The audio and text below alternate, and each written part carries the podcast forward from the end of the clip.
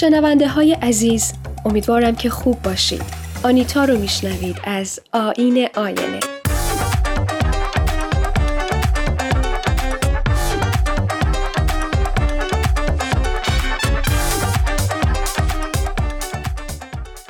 هفته گذشته دنیای ادبیات ایران با احمد رضا احمدی ودا کرد و درست تو همون روز فرانسه میزبان پیکر بیجان ادیب بزرگی چون میلان کندرا شد. البته که یادشون در تاریخ پابرجا خواهد موند.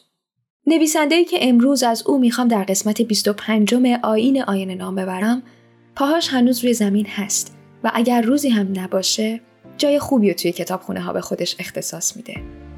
او که اهل رومانیا بود از یه جایی به بعد به زبان مادری خودش ننوشت و به هر دلیل شخصی که بود پناه آورد به ادبیات فرانسه شاید از سانسورهایی که تو وطن خودش شده بود حراس داشت و حالا به دنبال سکویی بود برای پرواز.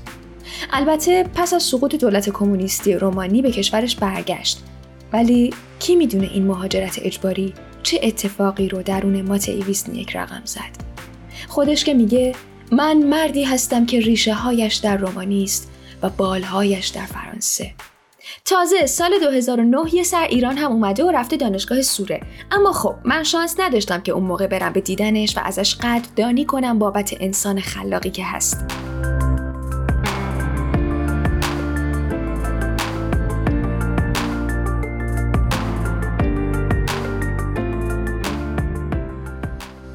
خالق نمایشنامه سه شب با مادوکس و یا داستان خرس های پاندا به روایت یک ساکسیفونیست که دوست دختری در فرانکفورت دارد هم روزنامه نگاره و هم شاعر.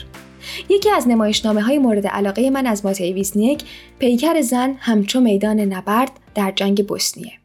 این نمایشنامه سال 1997 نگارش میشه. و ترجمه فارسی این اثر رو تینوش نظمجو انجام داده و انتشارات نی سال 1387 منتشرش می‌کنه. این مترجم پنج اثر دیگر رو هم از این نمایشنامه ترجمه می‌کنه مثل اسبهای پشت پنجره یا تماشاچی محکوم به اعدام. هر کدوم از کارهای ویسنیک یک فرصت جدیدیه واسه بازنگری و به چالش کشیدن چیزهایی که در ذات خودشون پیش پا افتاده نیستن اما ما باهاشون ممکنه سطحی برخورد کنیم. اگر از فضای ابزورد و رالیسم جادویی توی نمایشنامه خوشتون میاد و حتی دوست دارید نویسنده سر به سرتون بذاره بهتون پیشنهاد می‌کنم سراغ ماتهی برید.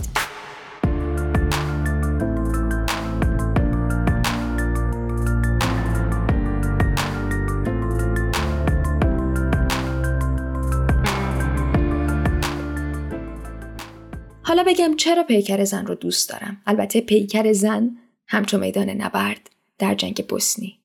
خب بدیهی اونطور که از اسمش هم معلومه موضوع بسیار مرتبطی با جنجال امروز جوامعه. خون، جنگ، تجاوز و زن. داستان دو زن از ملیت ها و فرهنگ های مختلف رو به ما نشون میده که صرف بودن در موقعیت های متفاوت یکیشون روانشناس شده و همراه گروه تجسس به کرواسی جنگ زده اومده و می‌خواد سعی کنه بازمانده ای رو که از طبعات جنگ مونده نجات بده و همچنین سعی می‌کنه سرچشمه های خشونت نژادی رو توی بوسنی بررسی کنه. و یکی دیگه زنیه که توی جنگ مورد تجاوز پنج سرباز قرار می‌گیره و حالا بار داره. بیایید وقتی میگیم زن هم به وطن فکر کنیم و هم به خود زن که زایش و پرورش از اوست.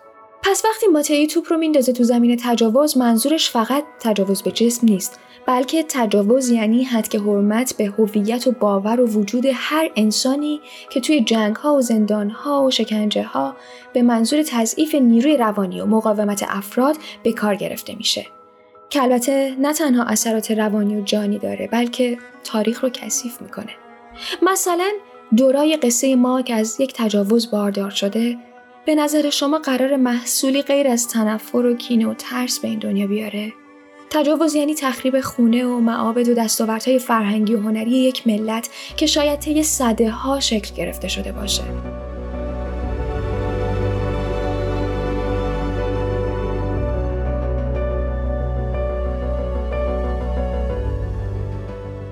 ویسنیه کار جالبی می‌کنه که زمین جنگ رو پیکر زن نشون میده. در قسمتی از نمایشنامه دورا زنی که قربانی جنگ هست میگه می‌خوای بدونی من توی دلم چه تصویری از کشورم دارم؟ کشور من تصویر یک پیرمردی رو داره که از صف پناهنده ها بیرون میاد و برای اینکه خستگیش رو در کنه روی علفا دراز می‌کشه. روی علفایی که توش یه مین ضد نفر خاک شده. کشور من شبیه اون مادریه که می‌بینه یونیفرم پسرش یه دکمه کم داره و با عجله دکمه رو میدوزه و بعدش پسرش رو خاک می‌کنه.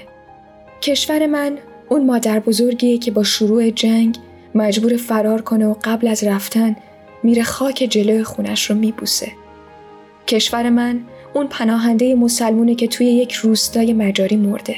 یک روستای مجاری که توش هیچ قبرستون مسلمونی وجود نداره و هیچ که نمی‌دونه چجوری باید یک مسلمون رو به خاک سپرد.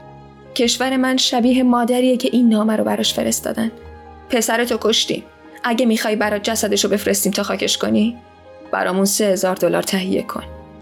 کشور من یه دسته زندانیه که قرار اعدام بشن و مجبورشون می‌کنن خودشون قبر دست جمعیشون رو بکنن و هنگامی که دارن می‌کنن زیر پاشون یه قبر دست جمعی دیگه پیدا می‌کنن که توش سربازهای جنگ جهانی دوم خاک کرده بودن.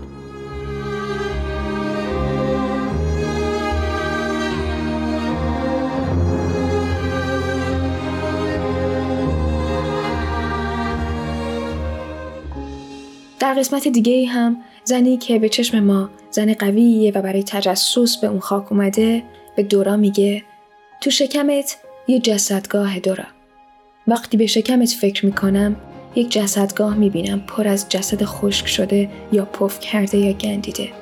حالا توی این جسدگاه یکی داره تکون می‌خوره یه موجود زنده. میونه تموم این مرده های موجود زنده است.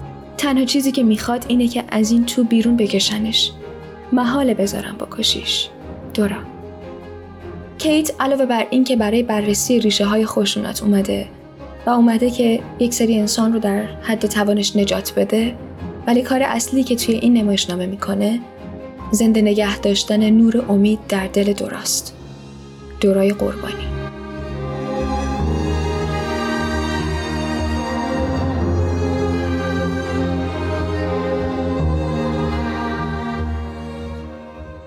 دارم همه تصورات دردناک برای من باشه و فکرهای زیبا برای شما.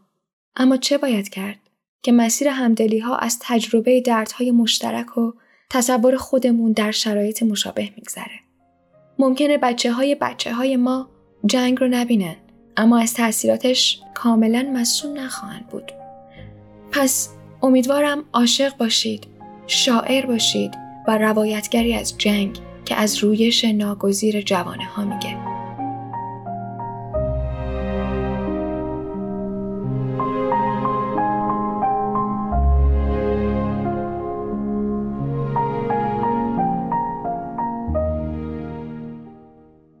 این برنامه تهیه شده در رسانه Persian BMS